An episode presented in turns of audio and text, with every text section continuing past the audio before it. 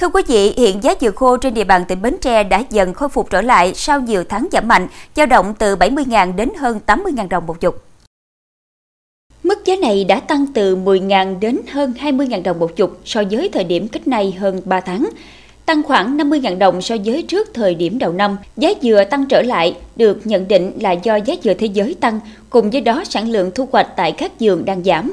Theo Sở Nông nghiệp và Phát triển Nông thôn Bến Tre, nếu khơi thông được thị trường xuất khẩu chính ngạch sang Mỹ và Trung Quốc, thì giá dừa sẽ ổn định. Cùng với đó, doanh nghiệp ngành dừa cần tăng cường chế biến xuất khẩu để tạo ra những mặt hàng có giá trị cao. Xây dựng mã dùng trồng cho dừa, sản xuất theo tiêu chuẩn GAP và sản xuất hữu cơ. Sở Nông nghiệp và Phát triển Nông thôn tỉnh cũng cho biết, thời gian tới sẽ chú trọng kết nối chặt chẽ các doanh nghiệp với nông dân, nông dân với nông dân, tích cực hỗ trợ nâng cao năng lực, hiệu quả các tổ hợp tác, hợp tác xã trong việc tổ chức sản xuất theo chuỗi.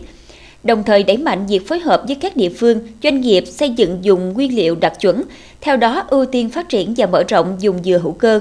Bên cạnh đó là tăng cường tư vấn và hỗ trợ người trồng dừa các giải pháp kỹ thuật, thông tin thị trường, tăng năng lực thực thi các cam kết phát triển dùng sản xuất hàng hóa, gắn chuỗi giá trị thông qua việc thực hiện các hợp đồng kinh tế minh bạch, có tính ràng buộc cao.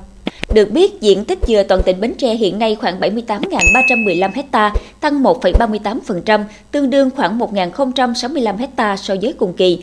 Diện tích tăng thêm chủ yếu là do một số diện tích cây trồng khác không hiệu quả hoặc không còn phù hợp với dùng canh tác được người dân chuyển sang trồng dừa.